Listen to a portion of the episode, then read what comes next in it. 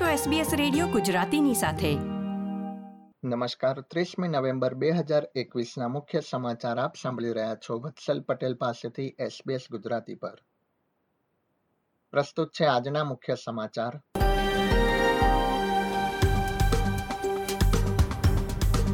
ઓસ્ટ્રેલિયાનો ફરીથી આંતરરાષ્ટ્રીય સરહદો બંધ કરવાનો નિર્ણય કામચલાઉ તથા તકેદારીના ભાગરૂપે લેવાયો હોવાનું વડાપ્રધાનનું નિવેદન. સંસદમાં કાર્ય કરતા કર્મચારીઓને જાતીય સતામણી અંગેનો રિપોર્ટ પ્રસ્તુત. અને ન્યૂ સાઉથ વેલ્સના આરોગ્ય વિભાગે ઓમિક્રોન પ્રકારના ચેપનું જોખમ ધરાવતા વિસ્તારોની યાદી જાહેર કરી.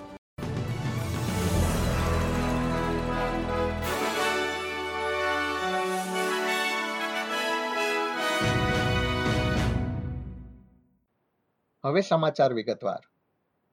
ઓસ્ટ્રેલિયાએ પહેલી ડિસેમ્બરથી ટેમ્પરરી વિઝા ધારકો તથા આંતરરાષ્ટ્રીય વિદ્યાર્થીઓ માટે ઓસ્ટ્રેલિયાની સરહદો નહીં ખોલવાનો નિર્ણય લીધો છે. ઉલ્લેખનીય છે કે કોવિડ નાઇન્ટીનના નવા ઓમિક્રોન પ્રકારના ચેપને જોખમને ધ્યાનમાં રાખીને આ નિર્ણય લેવામાં આવ્યો છે. અને હવે સરહદો પંદરમી ડિસેમ્બરથી ખોલવામાં આવશે. વડાપ્રધાને સરકારના આ પગલાંને કામચલાઉ તથા તકેદારીના ભાગરૂપે લીધેલો નિર્ણય ગણાવ્યો છે. અત્યાર સુધીમાં ઓસ્ટ્રેલિયામાં ઓમિક્રોન પ્રકારના ચેપના કુલ છ કેસ નોંધાયા છે, જેમાંથી પાંચ ન્યૂ સાઉથ વેલ્સ તથા એક નોર્ધન ટેરેટરીમાં નોંધાયો છે. આ તમામ કેસ ક્વોરન્ટીન હેઠળ હતા.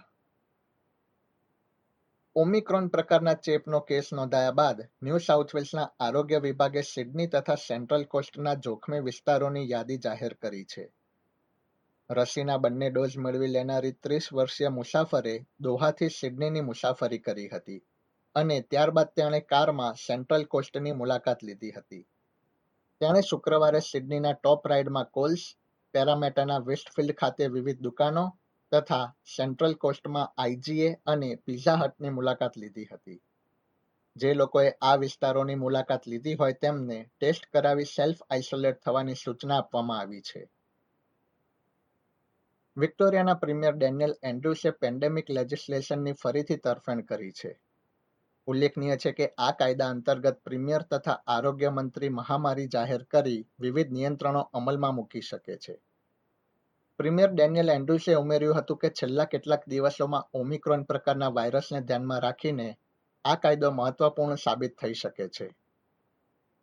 રાજ્ય સરકારે વિવાદાસ્પદ પેન્ડેમિક કાયદાના કેટલાક જરૂરી સુધારા કરીને તેને સંસદમાં પાસ કરવામાં સફળતા મેળવી હતી.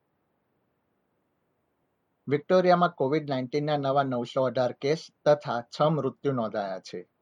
જ્યારે ન્યૂ સાઉથ વેલ્સમાં એકસો ઓગણએંસી કેસ અને ત્રણ મૃત્યુ થયા છે. વેસ્ટર્ન ઓસ્ટ્રેલિયામાં જોખમી ઉદ્યોગોમાં કાર્ય કરતા કર્મચારીઓએ આવતીકાલ એટલે કે પહેલી ડિસેમ્બર સુધીમાં રસીનો પ્રથમ ડોઝ મેળવી લેવો જરૂરી કરવામાં આવ્યો છે. આ ઉપરાંત ક્વિન્સલેન્ડમાં શાળા, ચાઇલ્ડ કેર, જેલ તથા એરપોર્ટ પર કાર્ય કરતા કર્મચારીઓએ સત્તરમી ડિસેમ્બર સુધીમાં રસીનો પ્રથમ ડોઝ મેળવી લેવો જરૂરી રહેશે. કાર્યસ્થળે જાતીય સતામણી અંગેના રિપોર્ટમાં જાણવા મળ્યા પ્રમાણે, સંસદમાં કાર્ય કરતા દર ત્રણમાંથી એક કર્મચારીએ તેમની સાથે જાતીય સતામણીનો અનુભવ કર્યો હોવાનું જાણવા મળ્યું છે. આ report sex discrimination commissioner Kate Jenkins દ્વારા તૈયાર કરવામાં આવ્યો હતો, જેમાં સંસદમાં બુલિંગ, જાતીય સતામણી જેવી બાબતોને ધ્યાનમાં લઈને તેની સામે યોગ્ય કાર્યવાહી કરવા જેવી વિવિધ પ્રકારની ભલામણો કરવામાં આવી છે. વડાપ્રધાન સ્કોટ મોરિસને આ રિપોર્ટને આવકાર્યો છે અને તેમણે બ્રિટની હિગિન્સને આ બાબતે સક્રિય ભાગ ભજવવા બદલ આભાર વ્યક્ત કર્યો છે. વડાપ્રધાને રિપોર્ટમાં કરવામાં આવેલી ભલામણોને સરકાર ધ્યાનમાં લેશે તેમ જણાવ્યું છે. ન્યૂ સાઉથ વેલ્સમાં પબ્લિક સ્કૂલના હજારો શિક્ષકો આગામી અઠવાડિયે એક દિવસની હડતાલ કરવાના નિર્ણય પર આગળ વધે તેવી શક્યતા છે. કમિશન દ્વારા હડતાલ માટે પરવાનગી ન હોવા છતાં પણ રાજ્યની બાવીસો પબ્લિક શાળાઓના લગભગ સાહીઠ હજાર શિક્ષકો અને પ્રિન્સિપાલ આગામી મંગળવારે ચોવીસ કલાક હડતાલ પર ઉતરશે તેવી માહિતી પ્રાપ્ત થઈ રહી છે. એસબીએસ ગુજરાતી પર આ હતા મંગળવાર ત્રીસમી નવેમ્બર બે હજાર એકવીસના બપોરે ચાર વાગ્યા સુધીના મુખ્ય સમાચાર.